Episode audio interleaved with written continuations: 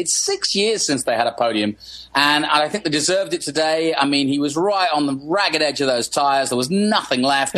um, he got beaten up on the last couple of laps, and uh, you know, sort of justice had its way, as it were, because he got to come through. You got to be in it to win it, they say, and um, I think he deserved what he got today.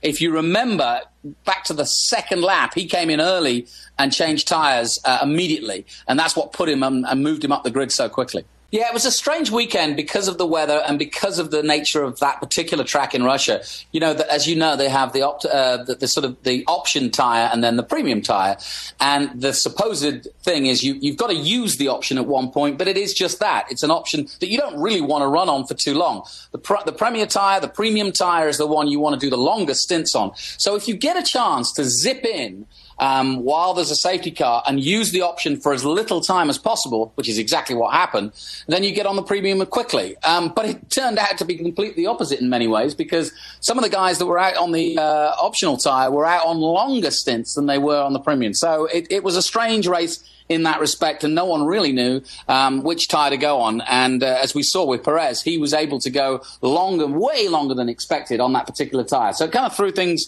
uh, to the pigeons a bit, but it was fun.